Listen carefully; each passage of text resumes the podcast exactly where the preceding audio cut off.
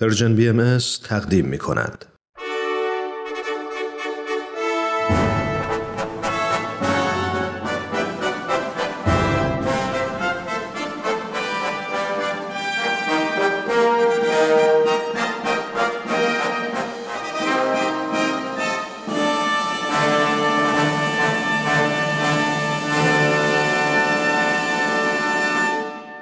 پیک یزدان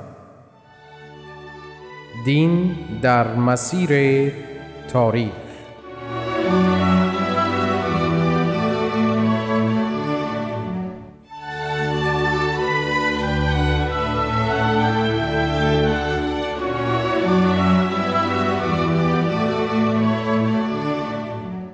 با درودی گرم به شما شنوندگان عزیز. برنامه امروز را که گفتگوی هفتگی ما با آقای دکتر نصرت الله محمد حسینی استاد پیشین دانشگاه تهران و پژوهشگر بهایی است آغاز می کنیم. در برنامه امروز آقای دکتر محمد حسینی در ادامه شرح تاریخ و تعالیم دیانت بهایی به بیان واقعه حزنانگیز درگذشت فرزند حضرت بهاءالله در زندان عکا می‌پردازند. و سپس محتوای لوح توضیح معانی شمس را که از قلم آن حضرت نازل گشته میکاوند. بحث تاریخ و تعالیم دیانت بهایی به طوری که تا کنون توجه داشته اید بخشی است از بحث کلی آقای دکتر نصرت الله محمد حسینی در خصوص تاریخ و تعالیم آینهای آسمانی به ویژه وحدت اساس ادیان الهی آقای دکتر محمد حسینی به برنامه بسیار خوش آمدید. سپاسگزارم سکا خانم گیتی اجتماعی شنوندگان عزیز و پرمهر و با وفای رادیو پیام دوست پس از درود فراوان دوران محبوسیت حضرت بهاءالله و عائله و همراهان در سربازخانه عکا بیش از 26 ماه طول کشید. در این مدت بلایا و حوادث غمانگیز بسیار قلب اون حضرت را فشرد. در اوج این بلایا و حوادث واقعه مرگ فرزند دلبندشان میرزا مهدی ملقب به حضرت قسن اطهر از همه دردناکتر بود. هنگام خروج حضرت بهاءالله از زندان سیاه چال تهران و تبعید اون حضرت. به بغداد حسن اطهر کمتر از پنج سال داشتند. بدین لحاظ ایشان را نزد بستگان نهادند تا در راه آسیب نبینند. بله. چند سال بعد بستگان مبارک حسن اطهر را به بغداد آوردند. آقای دکتر محمد حسینی به قسن اطهر اشاره کردید. اگر ممکن هست برای شنوندگان عزیزمان توضیح بفرمایید که کلمه قسن در اینجا به چه معنا و مفهومی به کار رفته خصوصا اینکه از این پس این اصطلاح به کرات در برنامه شما به کار برده خواهد شد. چشم. قسن یعنی شاخه برآمده از تنه یا ساقه درخت. حضرت بهاءالله در آثار مبارکشان از جمله خیشتن را به شجره یعنی درخت و فرزندان پسرشان را به قسن یعنی شاخه تشبیه فرمودند. البته این قبیل تشبیهات و اصطلاحات در کتابهای آسمانی پیشین نیز دیده می شوند حضرت بهاءالله فرزند ارشد حضرتشان حضرت عبدالبها عباس را به قسن اعظم یعنی بزرگترین شاخه.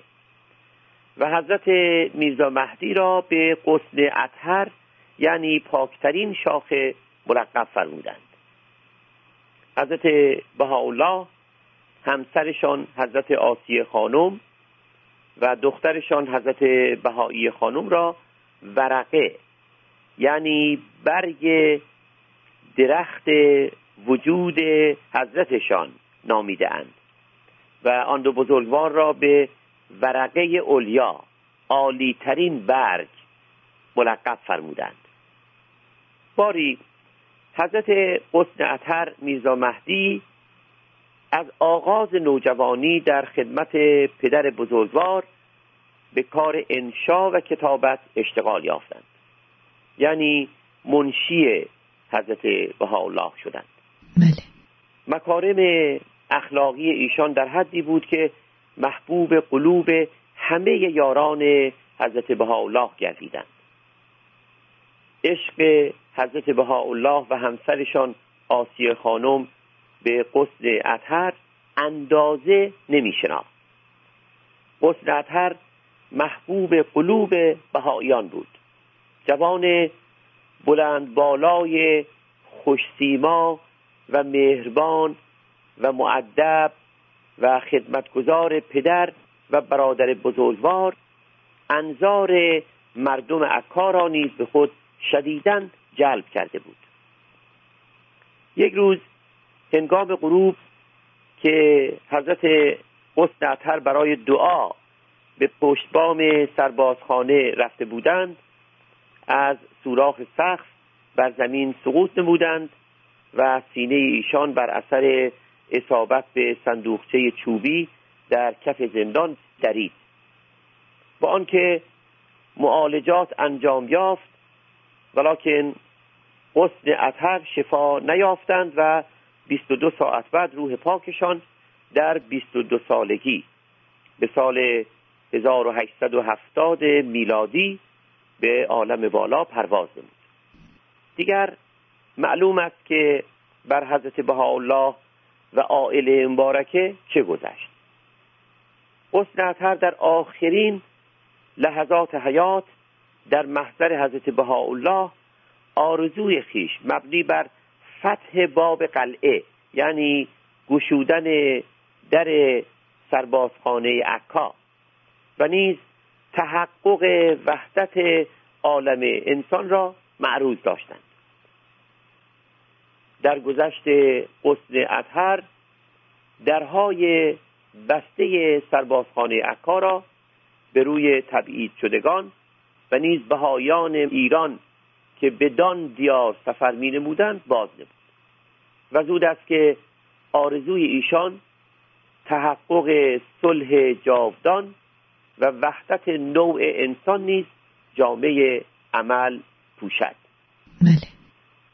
جسد متحر قسن اطهر در برابر دیدگان پدر و مادر شستشو گردید و مراسم غسل و دفن را شیخ محمود مفتی عکا انجام داد. مرد دانشمندی که در آغاز در نهایت مخالفت بود و سرانجام محبت یافت و به ایمان به حضرت بهاءالله فائز گشت. مردم شهر با آنکه همزمان زلزله شدیدی رخ داده بود و پراکنده بودند اجتماع نمودند و در مراسم تدفین فرزند بزرگوار حضرت بهاءالله شرکت نمودند. جسد قسل اطهر نزدیک نبی صالح مدفون گشت و هفتاد سال بعد به دستور حضرت شوقی ربانی ولی امر بهایی در مقام ابدی نزدیک مقام علا یعنی مرقد حضرت باب استقرار یافت. آقای دکتر محمد حسینی اشاره به شیخ محمود مفتی عکا فرمودید. تا آنجایی که می‌دانیم لوح توضیح معانی شمس از قلم حضرت بهاءالله به خواهش او نازل شده است. شاید مناسب باشد که در اینجا اشاره به احوال شیخ محمود و محتوای این لوح مبارک بفرمایید. البته شیخ محمود مفتی شهر عکا هنگامی که فرمان سلطان عبدالعزیز عثمانی مبنی بر تبعید حضرت بهاءالله و همراهان به عکا در مسجد آن شهر و در حضور اهالی و نیز تبعید شدگان خوانده شد حاضر بود. اتهامات ناروایی که در فرمان در خصوص کفر و ارتداد مظلومان قید شده بود شیخ محمود را که بسیار متعصب بود چنان برانگیخت که از همان آن تصمیم بر نابودی تبعید شدگان گرفت. لذا بعد از ظهر همان روز به سربازخانه رفت و چون شخصیت برجسته ای در آن شهر بود سربازان اجازه ورود دادند. شیخ محمود از تنی چند از بهایان خواست که او را به حضور حضرت بهاءالله برند. آنان اظهار داشتند باید در آغاز از حضرت بهاءالله اذن طلبی یعنی اجازه بخواهیم تا موافقت فرمایند. شیخ محمود از آنان خواست که از حضور حضرت بهاءالله اجازه بگیرند. چون موضوع به عرض حضرت بهاءالله رسید فرمودند تا رویه خود را عوض نکند اذن حضور ندارد. بله.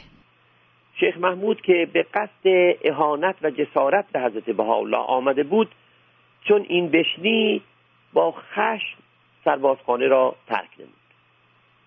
بار دیگر که سلاحی در زیر لباس خیش به قصد قتل حضرت بهاءالله پنهان کرده بود آهنگ ملاقات با آن حضرت نمود و این بار نیز چون به عرض مبارک رسید که شیخ محمود اذن حضور می‌خواهد فرمودند تا سلاح را از خیش دور نکند اذن حضور ندارد.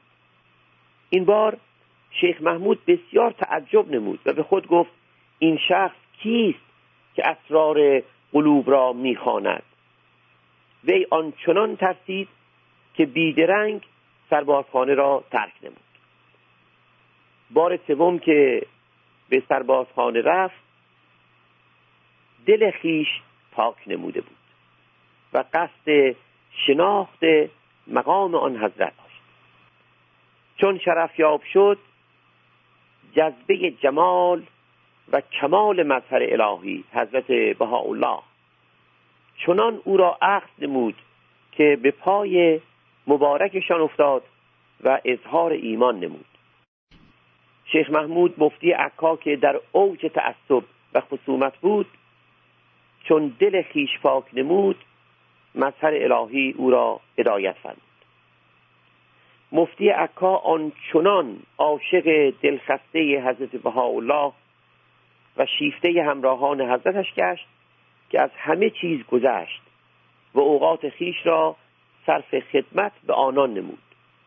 شبها خواب را بر خود حرام می نمود و با چراغ فانوس در اطراف عکا می گشت تا اگر مسافری بهایی برای زیارت حضرت الله به عکا می آمد گم نشود و به محضر مبارک راه یابد.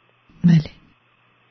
در برگشت آن مسافر نیز همان می نمود شیخ محمود مفتی عکا مجموعه ای فراهم نمود که همه روایات نبوی مربوط به اهمیت شهر عکا در آن آمده بود. اما لوح مبارک تفسیر سوره شمس فرقان حمید که در پاسخ استدعای شیخ محمود نازل گردیده است حاوی دقایق و ظرائفی است که توضیح آنها نیازمند فرصت کافی است. در این مقام سعی می شود که محتوای این لوح مقدس به اختصار بیان گردد.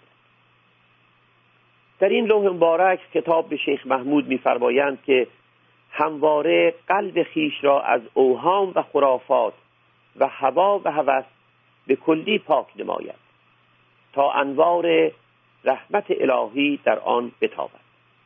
میفرمایند که قلوب مظاهر الهی رسولان الهی معدن و منبع معرفت حقیقی است. و کلمه الهی جامع همه معانی است. و البته خلق از ادراک همه معانی عاجزند و آنچه بیان می شود در حد درک مردم زمان است. بله. به شیخ محمود میفرمایند قدر این ایام را بداند که ایام وصل است ایام وسال است. زیرا مظهر الهی هنوز در حیات است و نفحات وحی میوزد. از بالا وجود مبارکشان را به ورقا یعنی پرنده و در این مقام بلبل تشبیه فرمودند که بر شاخه های درخت توحید نقم سرایی می نماید به الهان مختلف این ورقا اشاره میفرمایند. اشارت لطیفه است به الهان آیات آن حضرت. لطفا اگر ممکن هست معانی الهان آیات رو برای شنوندگان عزیزمون توضیح بدید. چشم. به شری که در آینده به تفصیل بیان خواهد گردید آیات نازله بر قلب حضرت بهاءالله دارای الهان مختلف است. ولیکن خود حضرتشان میفرمایند که آیات در ظهور مبارکشان بر نه لحن کلی نازل گردیده است.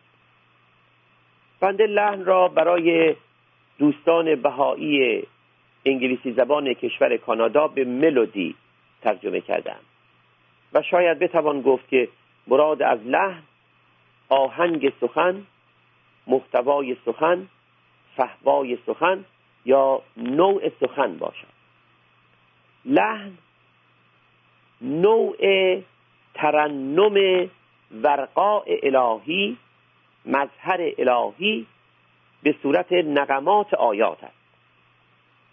تا الهان مختلف را مطالعه ننماییم تعریف لحن روشن نمی شود. برای مثال لحن تبشیر لحنی است که گویای بشارات نازله از قلم حضرت بهاءالله در باب آینده جهان انسانی است. آن زمان که صلح اعظم در جامعه بنی آدم تحقق می‌یابد. لحن انذار لحن خطابات حضرت بهاءالله به نفوسی است که بر مظلومان ستم کرده اند و چون حق قسم یاد نموده است که از ظلم احدی نگذرد در آن لحن عواقب احوال ستمکاران آمده است. لحن عبودیت فی المثل از جمله لحن مناجات های حضرت بهاءالله است. به هر حال تعریف لحن و الهان تسعه یعنی لحنهای نهگانه را در جای خود به تفصیل بیان خواهیم کرد. در لوح مبارک توضیح معانی شمس حضرت بهاءالله به الهان آیات در این ظهور مبارک اشاره فرمودند ولیکن میفرمایند که نفوس انسانی قادر به درک همه الهان آیات نبوده و نیستند الا قلیلی. این است که آیات تنها بر چند لحن محدود نازل گردیده است. بله. در این لوح مبارک هست به الله به توحید الوهیت کیفیت خلق مشیت یا ابداع و نیز خلق عالم اختراع. از طریق ابداع اشاره فرمودند که توضیح این اصطلاحات و بیان این موضوعات نیاز به فرصت کافی دارد و ما در آینده در وقت مناسبی به هنگام گفتگوی تفصیلی از عقاید فلسفی بهایی بدان اشاره خواهیم کرد. در این لوح مبارک اشاره می‌فرمایند که تحصیل فلسفه و علم باید آدمی را به حق و حقیقت واصل نماید. اگر حکیم و یا عالم جویای حقیقت نباشد حکیم و عالم حقیقی نیست. در این لوح مبارک نیز به استمرار نزول وحی اشاره می‌فرمایند. نکته ای که بارها در آثار آن حضرت تأکید گشته است و همونطور که قبلا گفته این مراد این است که ظهور مظاهر الهیه رسولان الهی تا ابد الآباد ادامه دارد. در لوح مبارک اشاره می‌فرمایند که جماعاتی از پیروان ادیان گذشته صرفا به ظاهر آیات الهی توجه دارند و برخی تنها به معانی باطنی. میفرمایند هر دو گروه به افراط و تفضیط گراییدند و حقیقت حد متوسط خوشایندی میان آن دوست. برخی از آیات آیات محکمه است که باید به ظاهر آن آیات توجه نمود. چنانکه در کتاب بدی از الله حکم صلات یعنی نماز را از آیات محکمه دانستند و توجه به ظاهر حکم را ضروری شمردند در کتاب بدی اشاره می‌فرمایند که آیات متشابه باید توضیح و تفسیر شود. حضرت بهاءالله مظهر الهی واجد حق توضیح و تفسیر کتب آسمانی هستند میفرمایند گاه مراد حقیقی در بطن آیات الهی آمده است. بله. آن حضرت آیاتی از سوره شمس را متشابه دانستند و میفرمایند مراد از شمس در این سوره مبارکه شمس ظاهری نیست.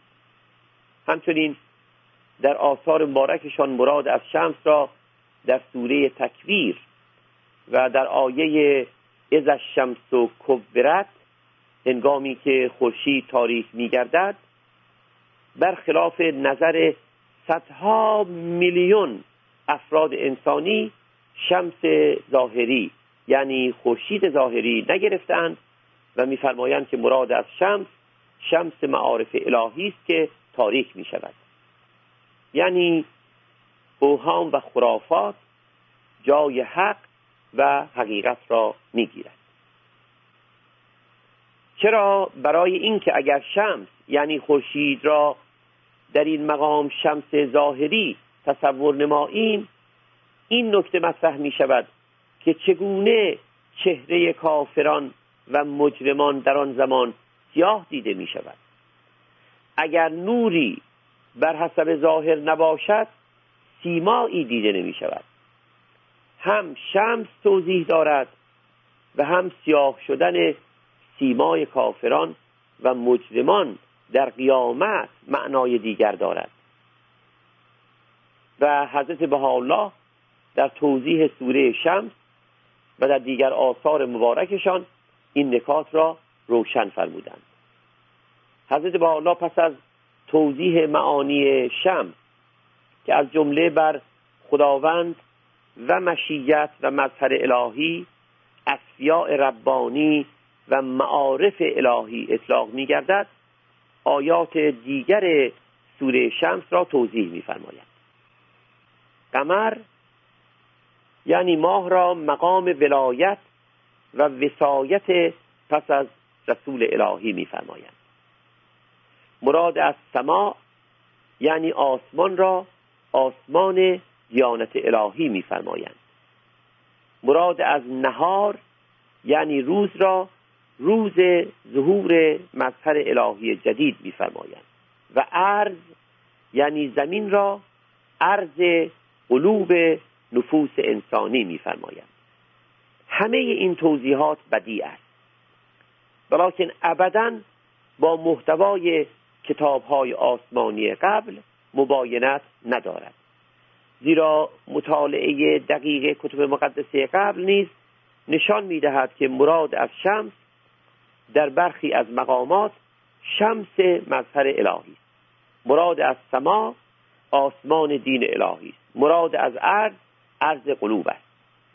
اگر سوره شمس فرقان حمید را به دقت زیارت نماییم در میابیم که ذکر داستان مخالفت قوم عاد و سمود و دیگر اقوام عنود با مظاهر غیب و شهود خود شاهد صادقی است که حق در این سوره مبارکه از مظهر الهی و تعالیم ربانی و عرض قلوب نفوس انسانی سخن میفرماید. و آنچه است به الله فرمودند عین حقیقت است. بله. باری در لوح توضیح معانی شمس حضرت بهاءالله در پاسخ شیخ محمود مفتی عکا که به حضرت بهاءالله مؤمن گردید به نفس و انواع آن نیز اشاره فرمودند. به دهها نکته دیگر در این لوح مبارک اشاره شده است که هر یک شایسته توضیح مفصل است.